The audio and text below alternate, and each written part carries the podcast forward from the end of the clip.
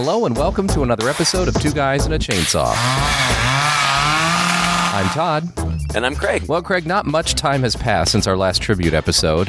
As most of our longtime listeners know, every time a famous person passes on, we furiously run to IMDb and uh, look up which horror movies they might have happened to have been in or involved with. And uh, last month, Angela Lansbury passed away. The Dame Angela Bridget Lansbury, who was almost 100 years old when she died. An absolute icon of the stage and silver screen and TV screen. I remember her from Murder She Wrote in the 80s, which was a fantastic series where she played a woman who was a mystery writer and goes out and solves mysteries. That was such a great series. It lasted a really long time. I think from the early 80s until like uh, the mid 90s. She was in lots of movies, kids movies. She's actually when when you read the Wikipedia page, it mentions that she's one of the last surviving persons of the golden age of Hollywood. I mean, she was born in 1925 and she got started in the 1940s, I believe. She was in Gaslight. National Velvet. I mean, the Manchurian Candidate. The list goes on. Uh, this woman, I cannot believe that she has stayed acting as long as she has and been as successful as she has, just consistently over the years.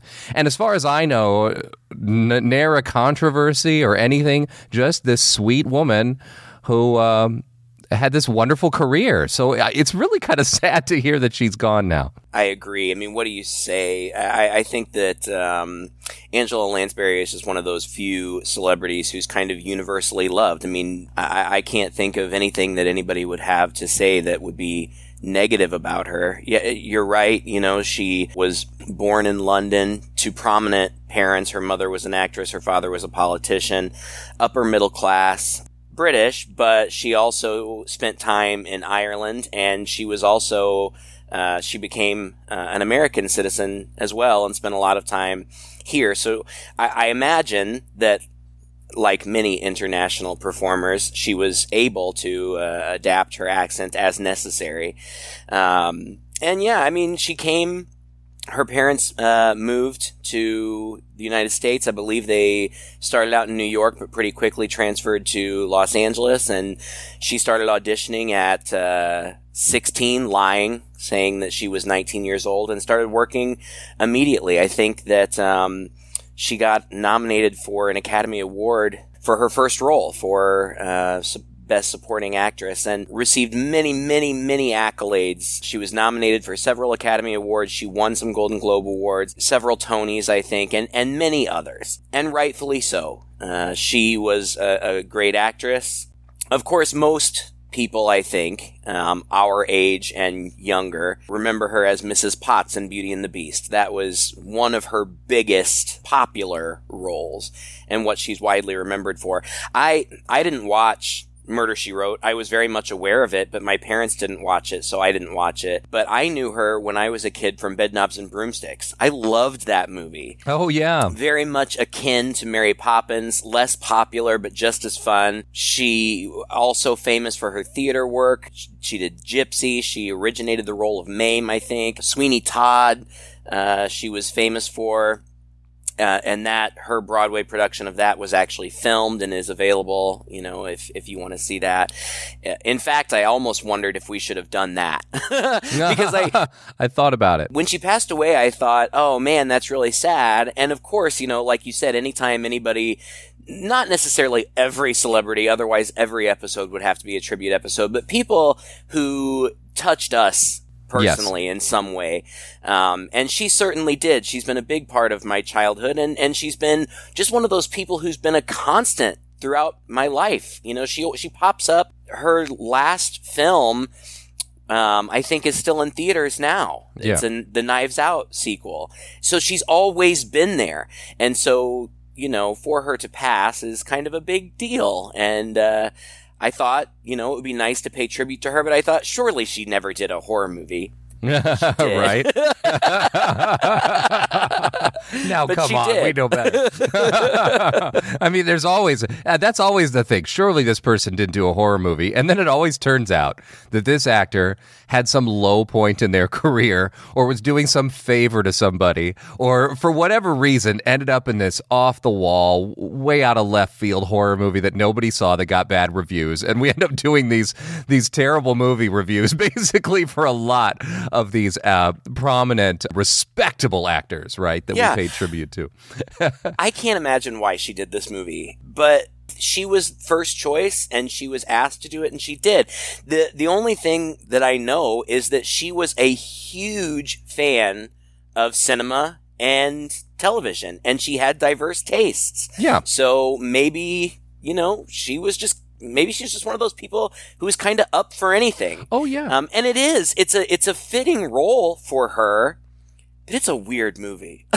oh, it is. Uh, you know, the the movie we're talking about is called The Company of Wolves from 1984. It it is listed as a British Gothic fantasy horror film, and I saw this. Uh, didn't you? I, I used to see this in the horror section all the time. Because oh yeah, the, box art is incredibly familiar. Oh, it's extremely captivating. It's this uh, girl, and then there's this. It's it's like the woods, but there's uh, right in the front, right in your face, is this man who's in the midst of transforming into a werewolf.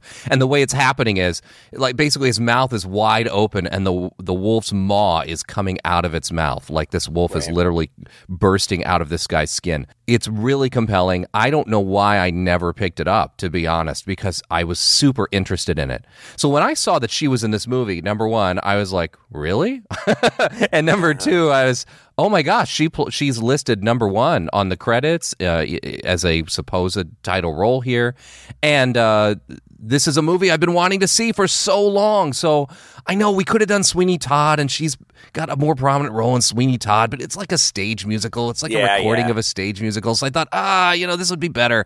So yeah, I was a little selfish when I proposed to Craig, and Craig never turns down anything I propose. He might regret it later, but he never Yeah. turns down anything I propose.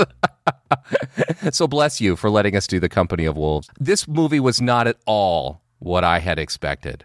Uh, not in the slightest, and I will. I say that in a good way. Gosh, I, I've been, I've been. Uh, well, this is the kind of movie that I watch, and I'm really, really glad that um, you're an English teacher and you spend your day going through textual criticism and uh, unpacking layers of meaning and symbolism in texts with kids, because uh, I feel like your skills are going to come in come in handy with this one. Because this movie, it, it's heady. Yeah. It's way headier than I thought it would be. It's much more literary than I thought it would be. It's based on a short story from a woman, a novelist named Angela Carter, who was a well acclaimed uh, feminist writer who wrote a book that's basically a compilation. It's called The Bloody Chamber, but it seems like it's a compilation of more or less werewolf stories. Yeah. It more or less unpacks the story of Little Red Riding Hood. Yeah. You know, I, honestly, when you when you listen to fairy tales as a kid, you never think of subtext, right? you never think, where did this come from? What is this really saying? Is there anything more to this than just a cute story or some little morality tale? Hey, little girl, be careful when you walk through the woods, kind of thing. But there is, and there always has been, deep layers of subtext in this and, and most fairy tales and old folk legends that pass by over time and get interpreted and reinterpreted. But at the core, when you think about Little Red Riding Hood, it's about d- danger of of men to girls. Men can be Right. wolves, and this girl is walking through the woods, i.e., uh, she's going through life. she has a red hood, which can symbolize her blood, menstrual cycle, uh, things like that. She might be coming to adolescence, and here you are when you're an adolescent, suddenly becoming attractive to men, and men start approaching you, and not all of them have the best of intentions. Right. So this is a, a story that really dives deep into that, but it's not straightforward at all. It's not straightforward in its narrative structure. It's not even straightforward in its story. But uh, I was glued to the screen. Uh, But also, I was just scratching my head through a lot of it, thinking, "Oh God, we're gonna have to we're gonna have to analyze this." I guess I don't know. I did, I did not know what to make of it. it. It's it's bizarre. You know, first of all, Little Red Riding Hood on the surface is very clearly about stranger danger. You know, yeah, te- teaching kids don't talk to strangers. Okay, very simple. But as you suggested, it's not difficult to scratch just below that and find sexuality at play. Um, and this movie explores that a lot. It really leans heavy into that element of it. So the movie starts out in real life. like Mm, it's perhaps. weird. yeah, I, I, it still feels period, but um, I'm not sure exactly what period it's meant to be. It really runs that line, doesn't it? I mean, from the Uh-huh. first few scenes, which there are no people in, it's the woods that comes uh, comes onto this old looking like well in the woods. There's a, a a dog that pops in and and sniffs around the well, and you can see that there's a doll that's very old looking doll that's been maybe stuck for centuries in the uh, the brush there by it, and he runs out, and I'm immediately I don't know why, but I'm immediately thinking this is a period piece Right. it, just the tone and look of it. And when the dog runs out of the woods to a street and a sedan comes driving down the road, I was really jarred. Uh-huh. My mind couldn't adjust because even when the sedan pulls into the house it's going to, it's this countryside mansion, this little British Uh-huh. countryside mansion, Manor, and yeah. manor, and this girl comes running out in these flowy white lacy kind of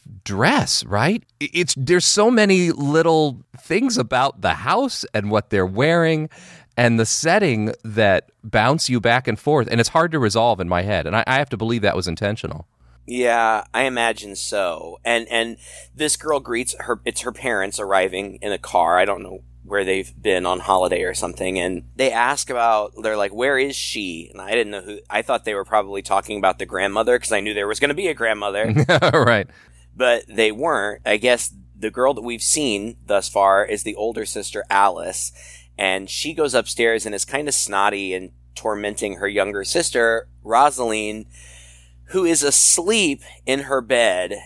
Mm. it seems like she's disturbed in her sleep. And and that's this frame story is that she's dreaming and she dreams. The very first thing that she dreams is that her sister is dead. They're at her sister's funeral. Well i guess we see her sister running through the forest. That's the first thing we see. Well- and it's it's it's not just any forest. Most of this almost all of it is set in these woods and in this village in the woods. And Yes. and apparently it's right outside of Rosaleen's window. Like she can see the area where it is outside of her the, window. the camera kind of pans out the window it pans across her room and shows all of her toys first and then it pans out the window yeah And then when the sister is being chased through these woods, they're clearly fantasy woods. There's like large oversized toadstools and the toys from Rosaleen's room are there, but they're like life size, person size. Mhm. Um, and they move and, and like walk around and chase, uh, Alice. Um, and eventually Alice is pursued by a whole pack of wolves. There's tons of wolves in this movie. Actually, that's not really true. There are only two wolves in this movie. The rest uh, are dogs painted to look like wolves painted to look like wolves. but we don't know Well, I mean, it's close enough. Yeah. It's close enough. right I, I guess. I mean, you don't see it. You just see the wolves surround her and she screams. But then the next thing is at her outdoor countryside funeral and she's just in a pine box that they nail shut. And all of a sudden, we're in this fantasy fairy tale world where we spend most of the time. But it keeps cutting back to Rosaleen asleep and Mhm. like crying or moaning or thrashing in her sleep while all of these events are going on. yeah Now, I read that they filmed all of the main story and then they decided that they wanted to do this frame thing that was in real life. And I don't really get why. I don't get it. here's what I think. I, I think it's kind of a um a way to show that this is a timeless tale. That it's it's as relevant to modern day, at least the themes and things, as it is to the past. And so, even though it's a dream that this this girl is having, and also there's a little bit of ambiguity, right? Because she's dreaming, but we it has already been established that these places actually exist. Uh huh. And and she plays the little Red Riding Hood. She plays herself in her own dream.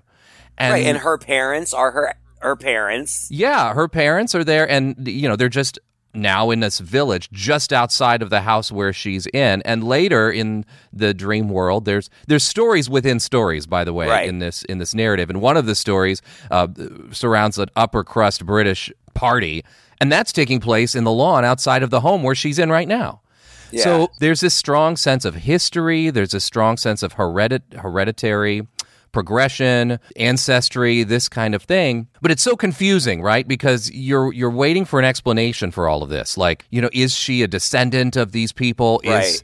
was was there some time warp or what's going on? And you never get it. You never get it. It's it's very thematic. The director um, Neil Jordan has done uh, well. He won an Academy Award for writing, I think for writing, but he also directed The Crying Game.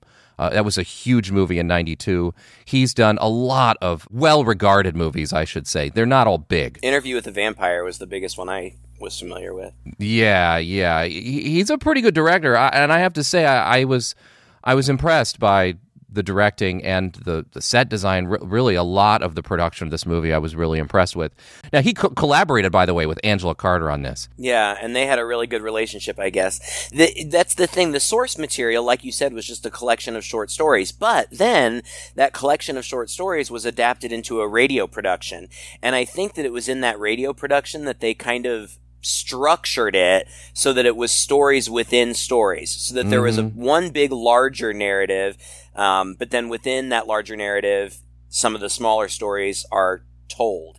And that makes sense and that's really what they based the film on was the radio production more so than just the original book. Yeah, that's true. But I think Jordan also uh, was was inspired by a movie called The Saragossa Manuscript, which is a Polish film from 1965 that did this also. That had story within story, kind of what he called like a a Chinese puzzle box of structure. yeah Uh, not only did he cite that as a inspiration, but also Roger Corman. right Roger Corman's um, uh, Edgar Allan Poe series as inspiration for this film as well. So I thought that was kind of interesting. I wouldn't have seen that, but now that he mentions it, I, I do see it. Yes. Because those were all period pieces too. and then at the end it's like the worlds collide Yeah. The- like the fantasy world and her real world collide but it's really it's kind it's a little bit anticlimactic i mean it looks good what they do at the end it looks good but ultimately i just felt like the frame narrative was unnecessary It- Hmm. i I don't know. Anyway, it's fine. I just didn't think that it was necessary because the rest of it feels like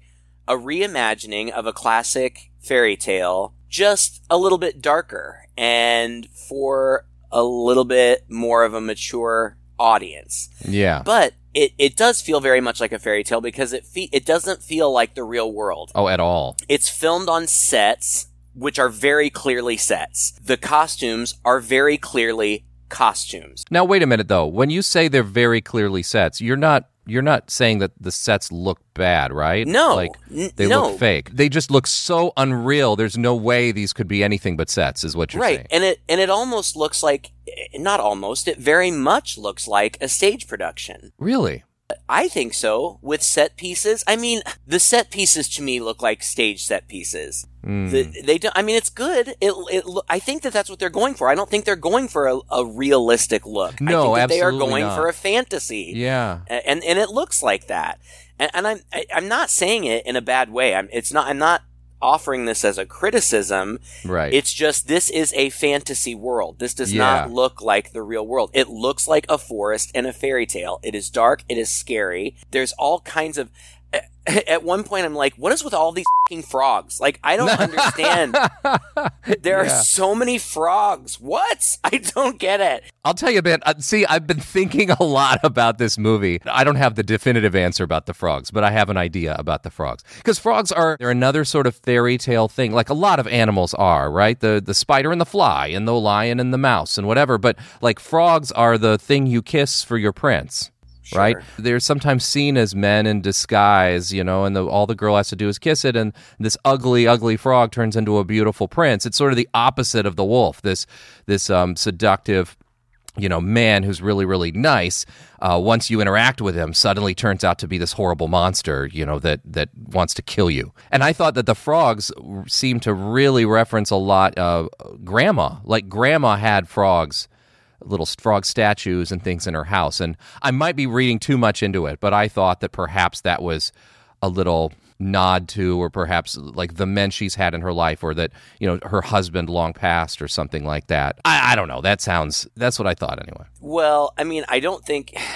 I don't think you're wrong to read something into it. You know, I always tell my students when we're studying literature, I say if a writer keeps bringing something up over and over again, if an image keeps keeps getting presented to you over and over again, there's a reason for it. Hmm. They don't just do this for no reason. Right. And so I have to kind of think the same thing here. There's there's there's got to be something. I don't know if I get it, but for the number of times we see frogs, which is a lot. There's yes. got to be something to it, um, and I, of course, I thought that too. You know, like the the prince in disguise or whatever.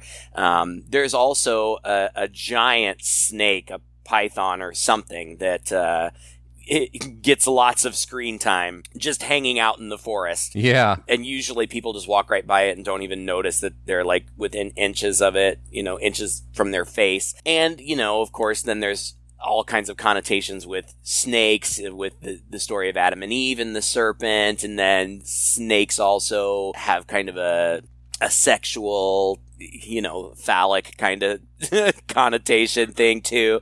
And, and the movie much of it is about sexuality, so I don't know. But it's yeah. it's it's strange. It's interesting. It is interesting to present a well-known fairy tale, which, by the way, it takes a while to get to. Yeah. It's set up from the beginning. You know that you're dealing with Little Red Riding Hood and her grandmother, and the grandmother lives out in the forest, and you have to stay on the path to get to grandmother's house, and that's, you know, repeated over and over again how important it is and how dangerous it is to stray from the path. And so you know that's what you're dealing with, but it takes a long time to get there. To get to the actual story that we are familiar with of Re- Little Red Riding Hood, you get there, but not until the very end of the movie. And the the rest of it is kind of several other stories about werewolves just in the context of Little Red Riding Hood. Yeah. As though, you know, like the the story that we know of Little Red Riding Hood is just one story of this community that was plagued by werewolves. yeah. Basically, yes. These poor people. well, they do live in the woods, I suppose, in the ancient woods at that.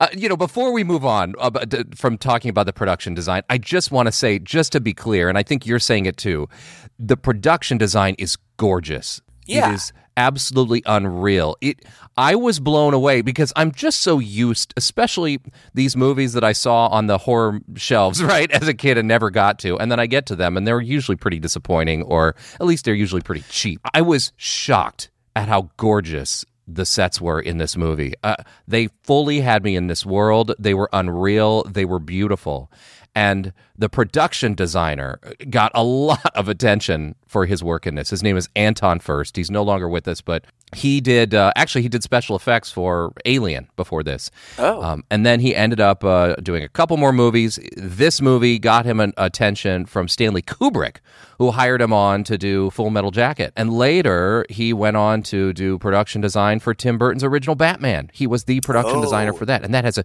crazy style, right?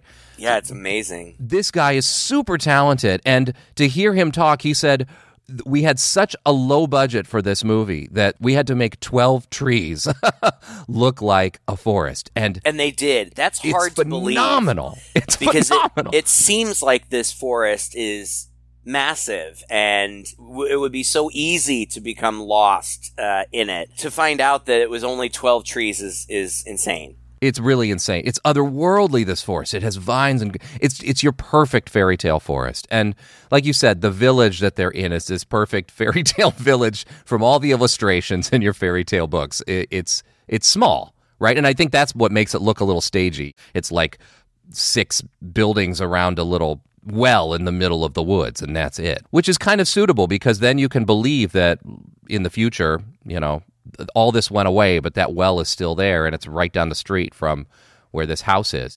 It, it's really great. I just wanted to I just wanted to call attention to this guy and the great job he did on the production design because it really helped with the story. Oh, I agree. I mean, it, it sets the tone perfectly. It's it's dark and and creepy. I like it a lot. So Alice is apparently killed by this pack of wolves. And then there's a funeral, and Rosaleen goes home with her grandmother because her mother is mourning and in no condition to look after her or whatever. Um, so she walks through the woods with Granny. Don't stray from the path, girl. Did you not hear what I told you? Once you stray from the path, you're lost entirely. The wild beasts know no mercy. They wait for us in the wood, in the shadow. And once you put a foot wrong, they pounce. there, there now. Don't take on so. It's something you have to learn, otherwise you'll end up like your poor dear sister. Angela Lansbury, she was handpicked for this role because uh, the director was impressed with her performance in The Manchurian Candidate.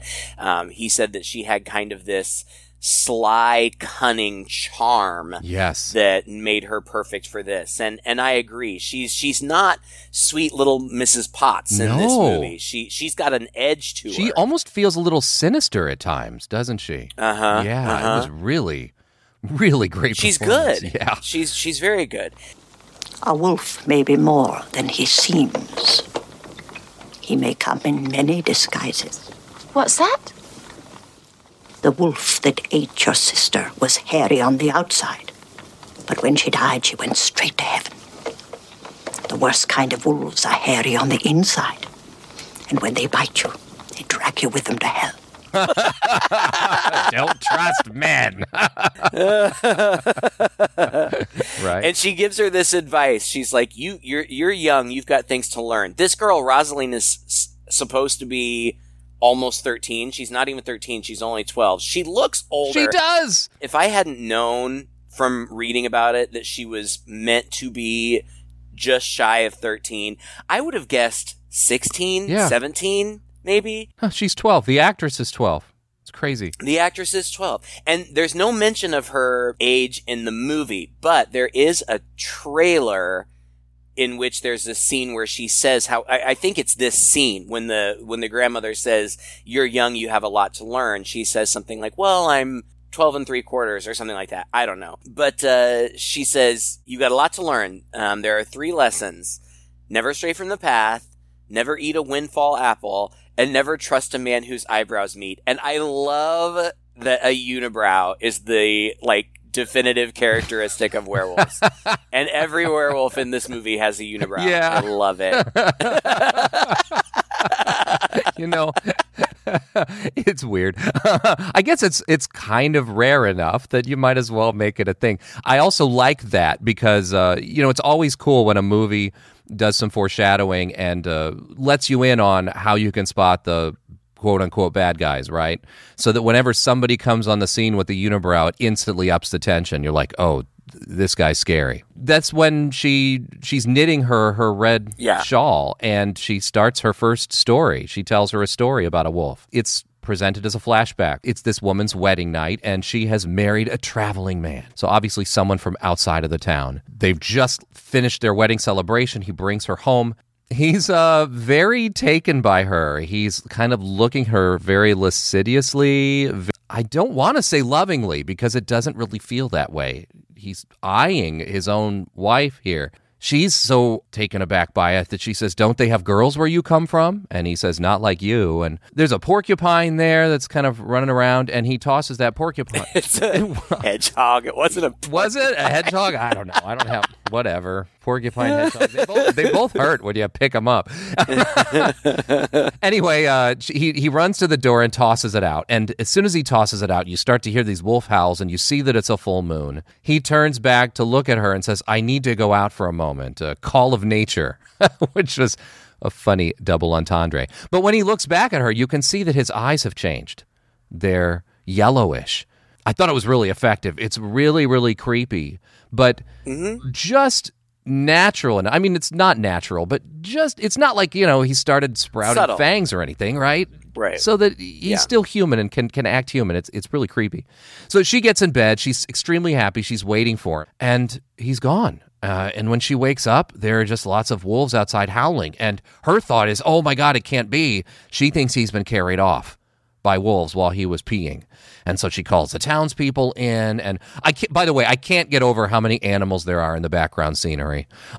Uh-huh. there are yeah, just lots. there are goose and like you said, frogs and things in almost every scene outdoors, just like wandering around in the front. Lots the of birds. Yeah. Chickens, turkeys, all kinds of things. And anyway, you know, people are saying to her, "Well, she he's gone. Did they find something? I can't remember. I don't remember what what what happened. No, I mean she she found like wolf paw prints. but Yeah, that's it. No no yeah. trace of him. Um, but he never came back. It was funny to me that he went out to Pete fully nude. Yeah. Like, they were they were in town. Hey, it was a different time, Craig. I guess. Uh, yeah, but he, he never comes back, and years go by. But and Grandma says, but she was young and and had a, a charming personality, so she remarried and and she had kids. She found another husband who wasn't too shy to piss in a pot. Yeah, I love that line. that was funny. And just to hear Angela Lansbury say it, I have a feeling. You know, we look at Angela Lansbury; she's this older woman. She's very distinguished. I have a feeling that she was probably a, a fun old dame. Mm. You know, like she hang, hung out with gay dudes. I, I, I have a feeling this lady had a good sense of humor and, and knew how to have a good oh, time. Oh yeah. But it's just it's fun to see her in something like this where she has the opportunity to be a little bit more gruff and a little bit crass Yeah. at times too. It- It's it's fun. is cool, yeah. When you, especially when all you've been seeing is mostly of her on the TV screen playing this cute lady in a very PG TV show. Yeah. Right. It's funny because not only does she have babies, she just seems angry and miserable. Like, Yeah. So anyway, yeah, she's home and she's angry and she's miserable. She's got these kids. And it's like she's got one kid in her arm, and then you hear her crying, and she's like, "What the hell do you want?" Turns around, and then Shut there's up. another baby there. she grabs that baby. She walks over to the table. You realize there's a third baby. I thought like this was just going to be a running gag where this woman has like 12 kids, and we're just going to see a new one introduced every time the scene changes.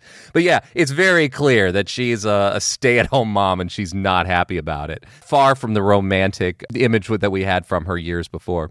Uh, there's a knock at the door, and she opens it, and it's her ex-husband after all these years, and he's quite shaggy. He comes in, he's angry, starts calling her a whore. Where did these kids come from? Who are you with? And then uh, we get our first really major horror element. He starts peeling the skin off his face. It's very gory, very awesome version, I think, of a werewolf transformation. For practical effects, I think it's pretty good.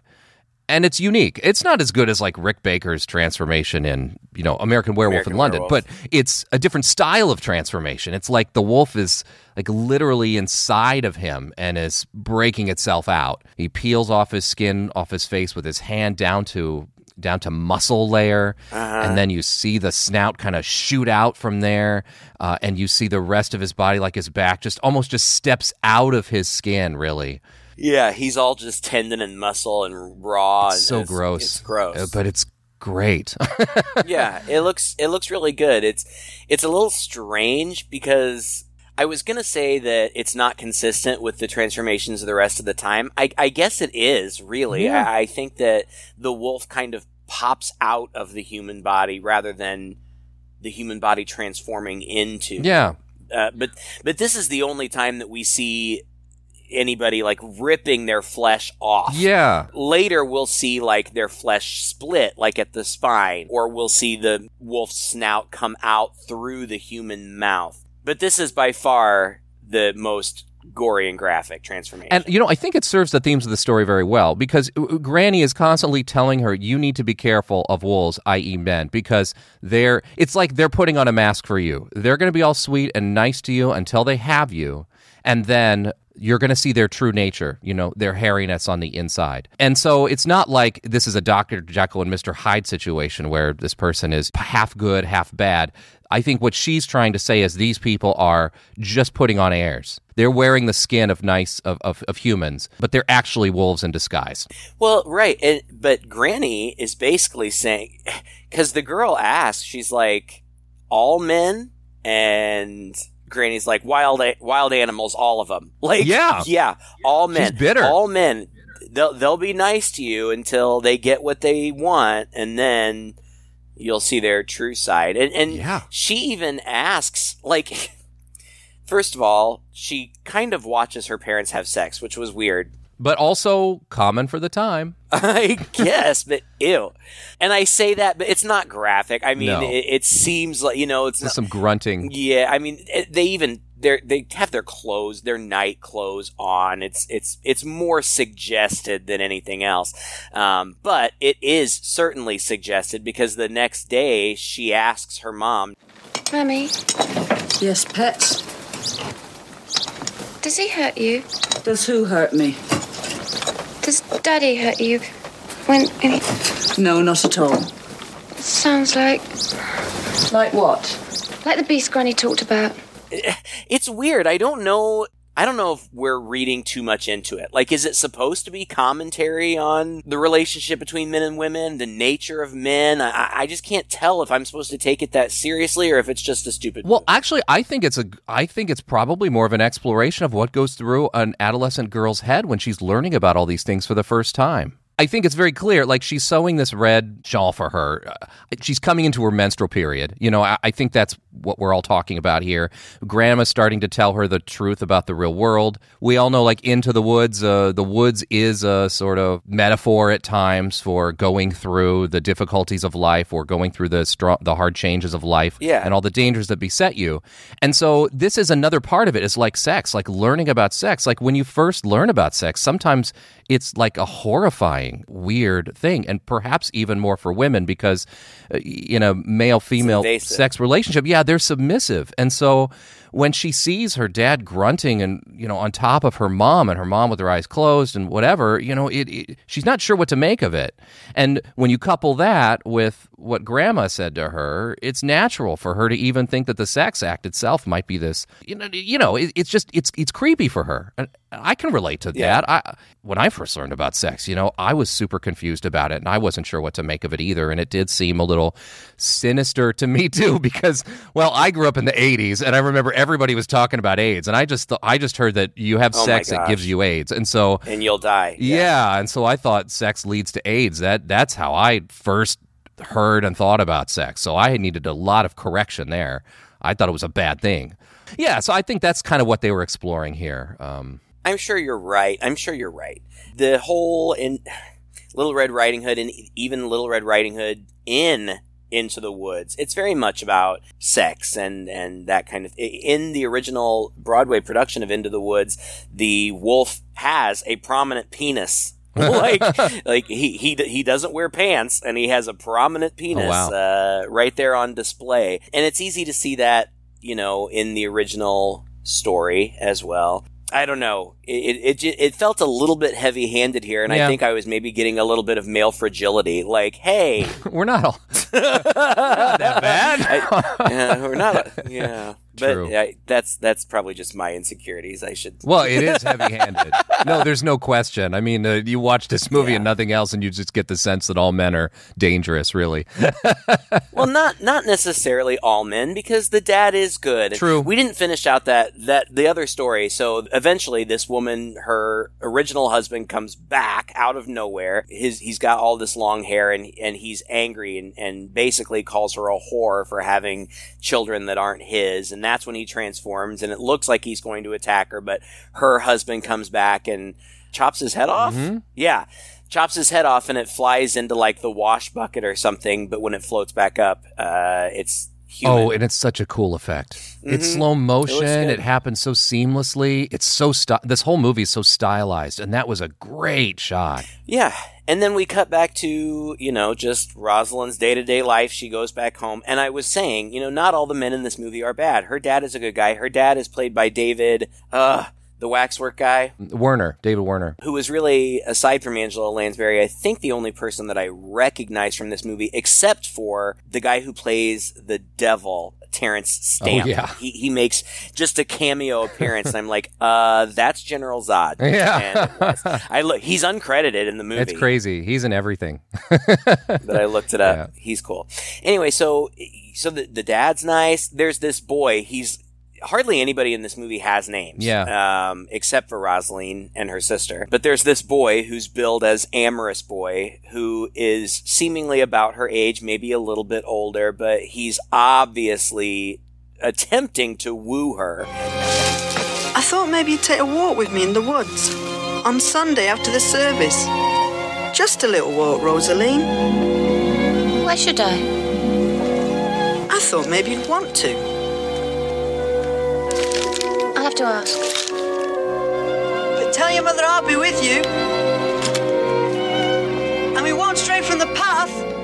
Um, and initially, their first encounter is very childish, and then as the movie goes on a little bit, it becomes a little bit more mature and flirtatious, and um, he's clearly interested in her. Eventually, she becomes interested in him, and he seems like a nice boy. Like, it it seems like the story is setting you up, oh, this will eventually be the boy that she'll marry, and blah, blah, blah, Mhm. which would be fine, because he seems cute and nice, whatever. That's not the way that the story goes, but Yeah.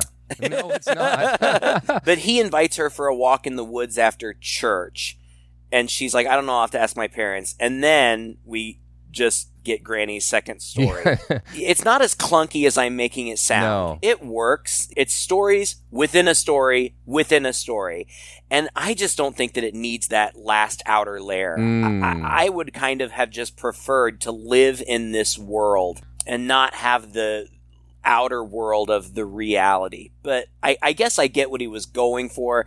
It just didn't necessarily work for me. It's fine. I'm. It's not a huge complaint. But anyway, Yeah. Grandma's second story. Well, Grandma's second story is basically they say the priest's bastards often turn into wolves, which which I think is cute. I, I don't know if if this was a different time or what, but you know, priests famously can't marry, but they're you know they might be having amorous relationships anyway. I, I just think this is funny. So anyway, he says uh, the priest bastards often turn into woods if they're born like feet first, and of course their eyebrows meet, and then one day they'll meet the devil in the wood. And this boy, again, we're back in this period time, even earlier than Granny, and this boy's wandering through the woods, and this Rolls Royce pulls up. yeah. it's so cool. And there's a guy in the back, and, and he's the devil. Well, and the the chauffeur is Rosaleen in a blonde wig. oh, you're right. I, I wondered about that. I wondered if I was just seeing things. no, it was for sure. Okay. All right, fair enough. That's weird. I don't know what to make of that either. So anyway, there's a man in the back, uh, and he's holding an infant skull, which I read in the trivia that it was an actual pygmy skull that they Yeah. acquired for the movie, which is creepy.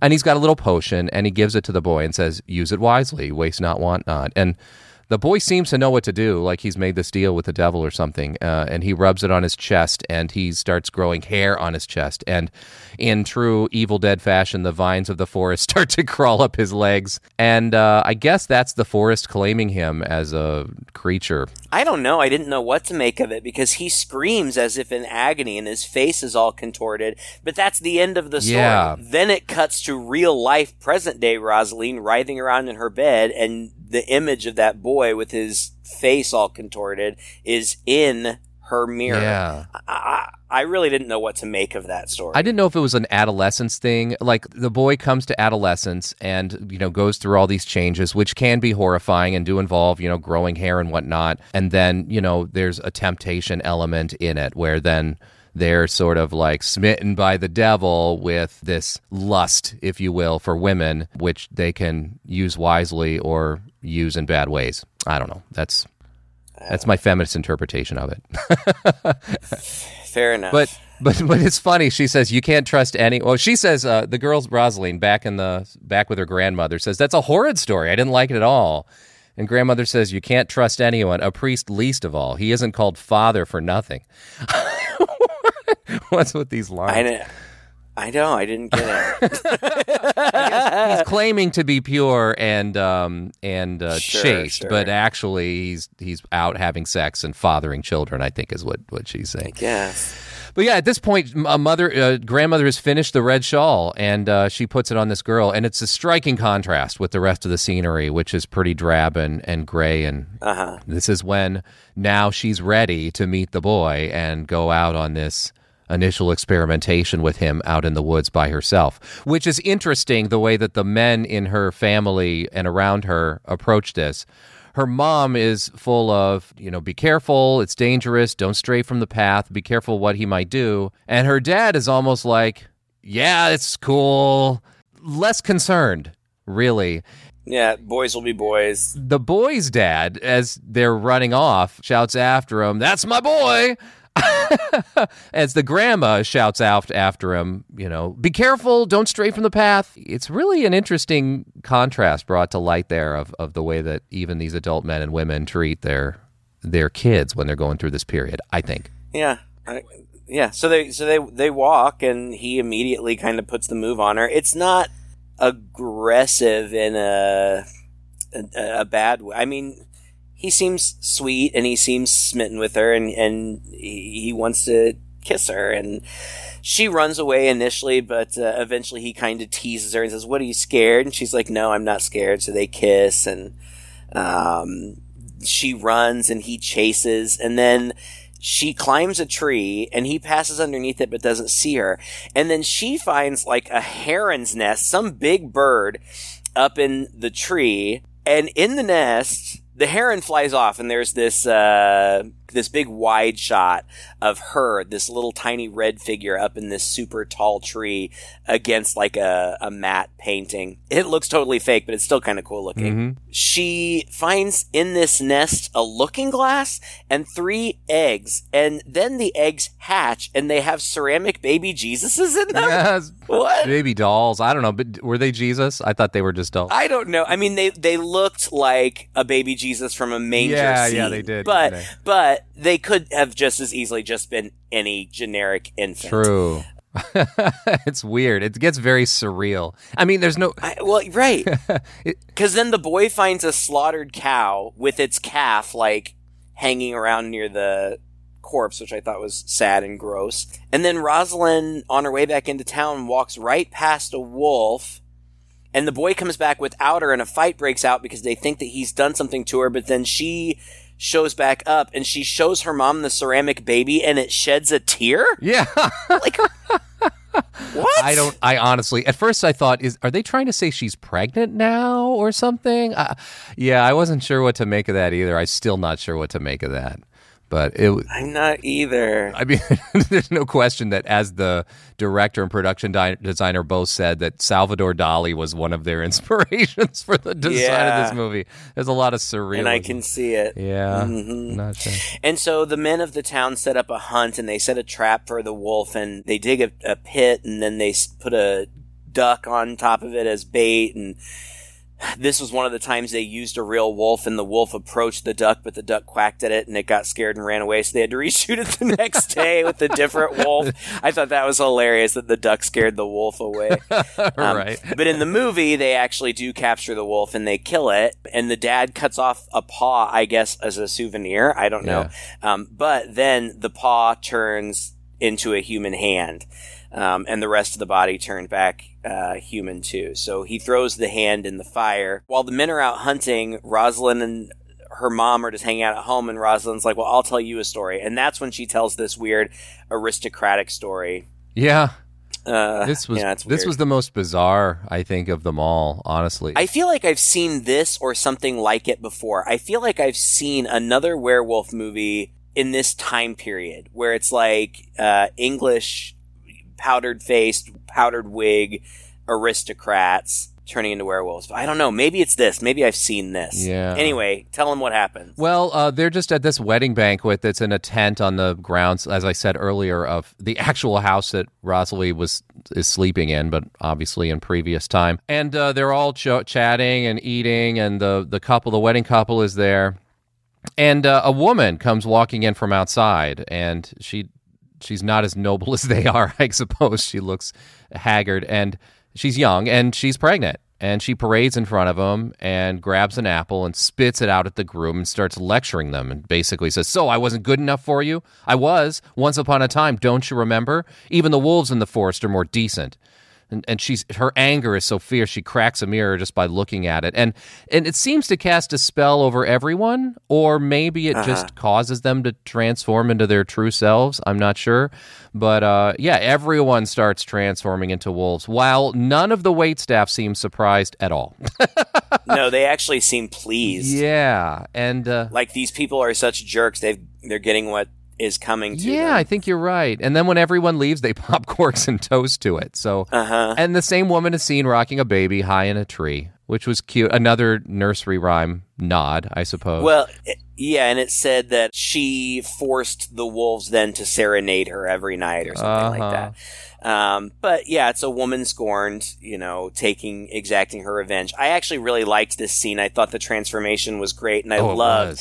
I loved seeing those dogs jump over the table in clothes. Yeah. Um, some of them like jumping out of the clothes, some of them still in the clothes, and just causing havoc. Uh, oh, it's sh- at that fancy dinner party. it's shot so well. It looks really good. Yeah, it really does Mhm. look good. That leads us then finally. It gets us to the Little Red Riding Hood story. Oh yeah, but then there's so there's the Little Red Riding Hood story, and then there's a story within that one too. Yeah. but this gets us this gets us to the story of Little Red Riding Hood. We know what's going to happen. She packs up a bag of goodies for Grandma. She's going to, into the woods alone. Mom warns her not to stray off the path. Uh, her little amorous boy offers to go with her and protect her, but she assures him that she can take care of herself. And she uh, goes out into the woods and she immediately bumps into what looks like an, a handsome aristocrat, um, very well dressed, seemingly wealthy. Seemingly from that story we just talked about, honestly, I think there's a bit of a nod to that, maybe, that class of people or something. Yeah. but he's got a unibrow. Yeah. So she should know better, and maybe she does. I think that that's kind of what the movie is suggesting. Mhm. Is I think that she kind of knows Yeah. that he's a wolf, but again, it's about burgeoning sexuality Yeah. and curiosity, and and she is curious, and so he says, "Let's go have a picnic," and so they do, and he's very flirtatious, and she's very flirtatious back. Um, I mean, I think she basically outright tells him that she's attracted to him Yeah. um, and says that all of the other all of the boys in the village are so common or or something like that and she's she's enamored with him and they are very flirtatious he shows her he has a compass and then he grabs her and throws her to the ground in a playful but physically aggressive way Mhm. if she were not into it uh, it might be a little much you know she could feel threatened but she is into it yeah. and they're playful down there. He's kind of on top of her a little bit. He says, "Let's have a wager. Uh, I bet I can beat you to Granny's house." And she says, "Can I have the compass if I win?" And he says, "Yeah." And she says, "Well, what if I lose?" And does he say that she has to give him a kiss? Yep. That's right. And until then, he gives her, her his hat as a token of his goodwill until they meet again. Uh-huh. So they go, they they part ways, and he does arrive at Granny's house first. And he knocks on the door, and she says, "Who is it?" And he says, "A friend." And she said, "Okay, well, come on in then." And he comes in, and she immediately knows Yeah. that he's a werewolf. And so they have a short fight, and then he Yeah. knocks her head off. Well, he says to her, she says to him, What have you done with my daughter? And he says, Nothing she didn't want, which is right, pretty true, actually. uh huh. yep. And then, yeah, they have this long fight, like you said, and he, he burns It's her. not really long. It doesn't go on very long. She burns his hand with a poker. Yeah, she burns his hand with a poker, uh, and you know she does put up a fight, but eventually he just not, you know, with his hand knocks her head off, and it shatters against the fireplace as though it had been made of ceramic, Yeah. uh, or or porcelain or something. And there's never a mention of that again. Like, right. okay, was she? I don't get it, but whatever. Um, she's gone now, and Rosaleen arrives, and she comes in, and he's not fully wolfed out. I feel like he has the wolf eyes at this yeah, point, yeah. and she does the oh, what big eyes you have, the better to see you with, and it's it's playful and it's seductive, and eventually he takes off his shirt Uh-huh. and she's like, "What big arms you have!" And he's like, "The better to hug you with." And then eventually he says, "What big teeth you have!" And she, he says, "The better to eat you with," in a very, like you said, lascivious, seductive kind of way. You know, it's it's definitely um, innuendo there. It's interesting too because I expect her to be afraid, but she doesn't come across as afraid. She comes across as cautious, but like you said, you can t- she's still even though he killed her granny, we we I guess we forget about that for a moment. I mean, she knows it's happened because she sees Granny's hair in the fire, and Uh-huh. she says, "Your kind can't stomach hair, can you? Even if the wolf." Worst wolves are hairy on the inside, and and he takes off her shawl and he tells her and to makes her burn it. I thought that was pretty symbolic. You know, we're leaving childhood behind, young lady. Yeah, right. And he asks her, "Are you? Af- aren't you afraid?" And she just says, "It wouldn't do me much good to be afraid, now would it?" Uh huh. And uh, yeah, you, there's a little bit of byplay, but um, eventually she goes to the window and she seems sympathetic toward the wolves that are howling outside. She says something like, "Oh, those poor creatures." They almost kiss at some point Mm-hmm. before she goes to the window. They come very close to kissing. And uh, in the original script, they did kiss, but because this actress was only 12, they didn't think that that would be appropriate. Thank God. Yeah, right. but that said, it's still very seductive and and sexy. Being that she is 12, burgeoning on inappropriate um, because it is very seductive and you, you see this done with vampires all the time there's always this seductive nature of vampires yeah. I don't know that I've ever seen it done with werewolves, but it plays out very much the same way. And it makes sense. There's something sexy and erotic about danger. Well, e- I don't know. Even as a half wolfed out guy, he's a pretty good looking guy. I mean, right, right. This is a sexy scene, but she still. There's twice she tries to kill him. I mean, she whips out her knife, uh, a knife at one point, which he knocks out, and uh, as she turns away from the window, she's got a gun out. Uh, and it's trained on him. And she asks him, Are you only a man when you dress like one? Like Granny says. He kind of pushes the gun aside and mentions to her, You know, you did, we did have this bet. And she's like, Well, perhaps you did win your bet. You are a gentleman.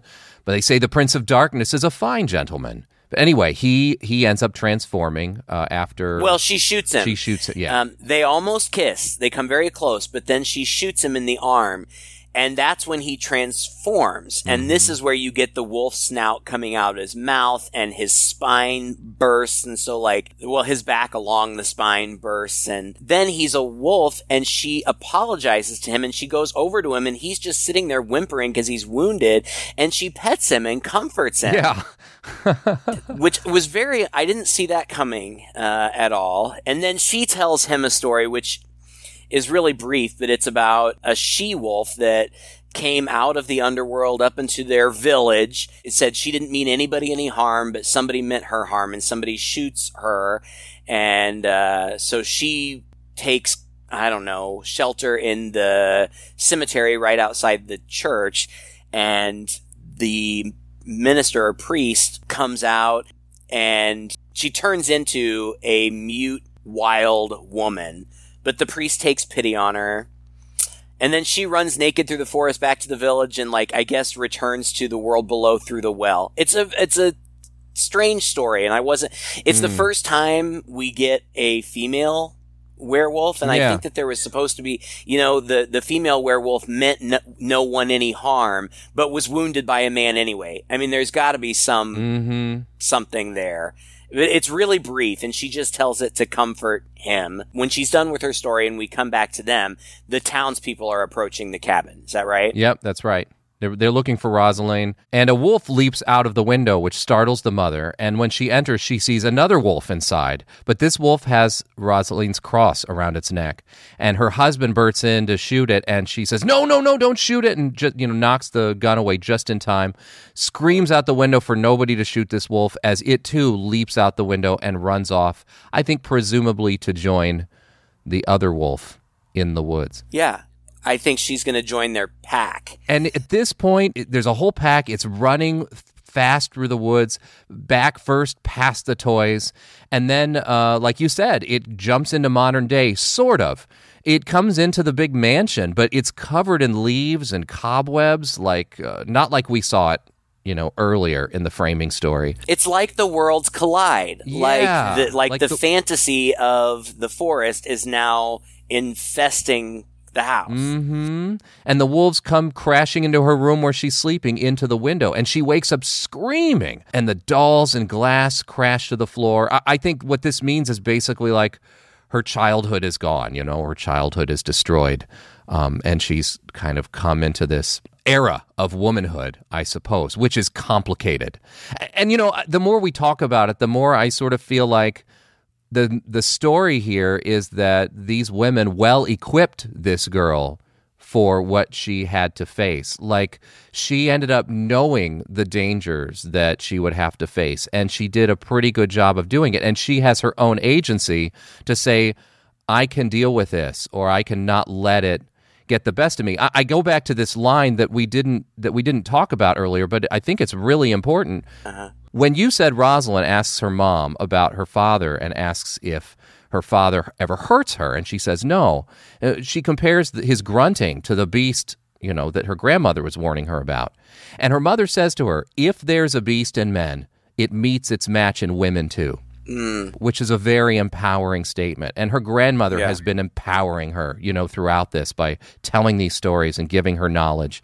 Uh, and her earlier experience with the boy kind of empowers her so that by the time she meets this danger, she's ready for it and she kind of wants it. But she's also able to take control and make decisions for herself and not let the wolf get the better of her.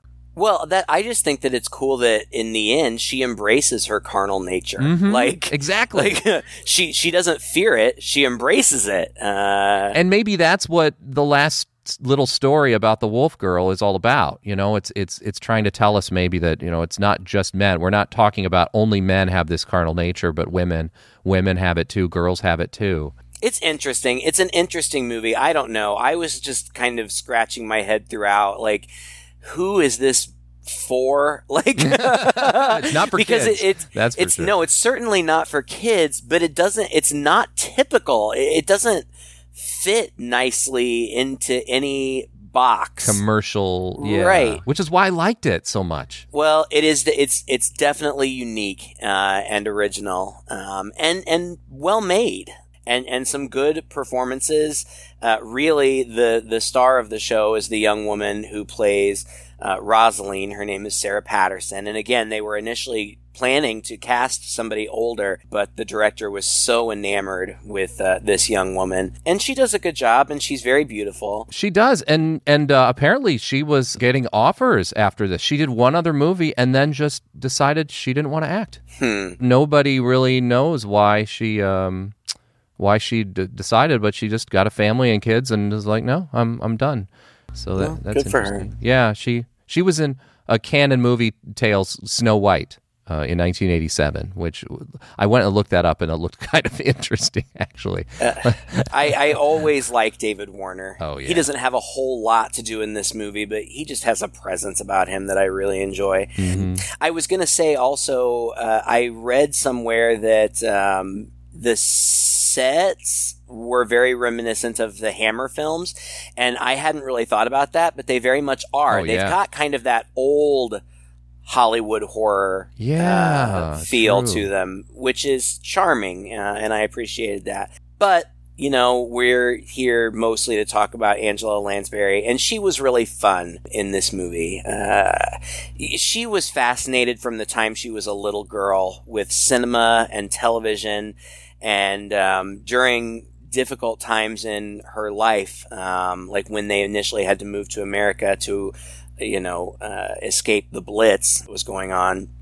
in uh, London. That was a, a time of struggle for her family, and she threw herself into um, movies. She would go to the movies as often as she could, and she comforted herself by trying to create characters or imitate characters that she would see in the movies. And I think that she's just one of those people that it was just within her, you know, acting, performing were just within her nature. At the same time, she was very down to earth. She was married more than once, uh, had a family, was very focused on her family. In fact, in the 70s, um, her kids, who were young adults at that time, got into counterculture and started using mind altering drugs. And her daughter got involved with the Manson family. That's crazy. And that troubled her so much that she uprooted her entire family and her career and moved them all to Ireland, which Thank God she did. She right because her children were fine. Uh, her her son battled addiction, but uh, got himself clean and his and and the daughter, you know, cut ties. Thank God uh, with those people, and she almost certainly saved their lives. And and she just liked, you know, she liked housekeeping. She she found pleasure in in you know some of just the simple things in life. And um, she was a gay icon, and uh, she was liberal, and you know was very vocal in her support of, of gay rights and, and the gay community, um, which is always appreciated by that community. And uh, she just just seemed like a, a very cool, talented, humble, gracious lady and a bright star. You know, again, she just was one of those people that brings a smile to your face. She's just like, Yeah. I mean, I, I, I'm, I'm, I'm getting really heavy handed with it, but honestly, like she's just like a ray of sunshine in what can sometimes be an, a dark and ugly world. Sometimes. Mm-hmm. You think of like Betty White, you know, very similar. Right, We said yes, similar things uh-huh. about her. Not nobody nobody didn't like her. you know? And every time you see her pop up somewhere, you just felt warm and fuzzy. Right. She just had that about her and the characters that she played. So and seemed to have followed that through in real life as well. You know, it just Yeah. just amazing. And it's great to to have people like that that we can look up to Agreed. and sad that they're gone. Well, thank you so much for listening to our tribute episode. If you enjoyed it, please share it with a friend. You can find us online anywhere you find podcasts. Just search for Two Guys in a Chainsaw Podcast. Also, please consider supporting us on Patreon. We have a Patreon page at patreon.com slash chainsaw podcast. You get a lot of uh, regular goodies from us there, as well as the unedited versions of our phone calls. Until next time, I'm Todd And I'm Craig. with Two Guys in a Chainsaw.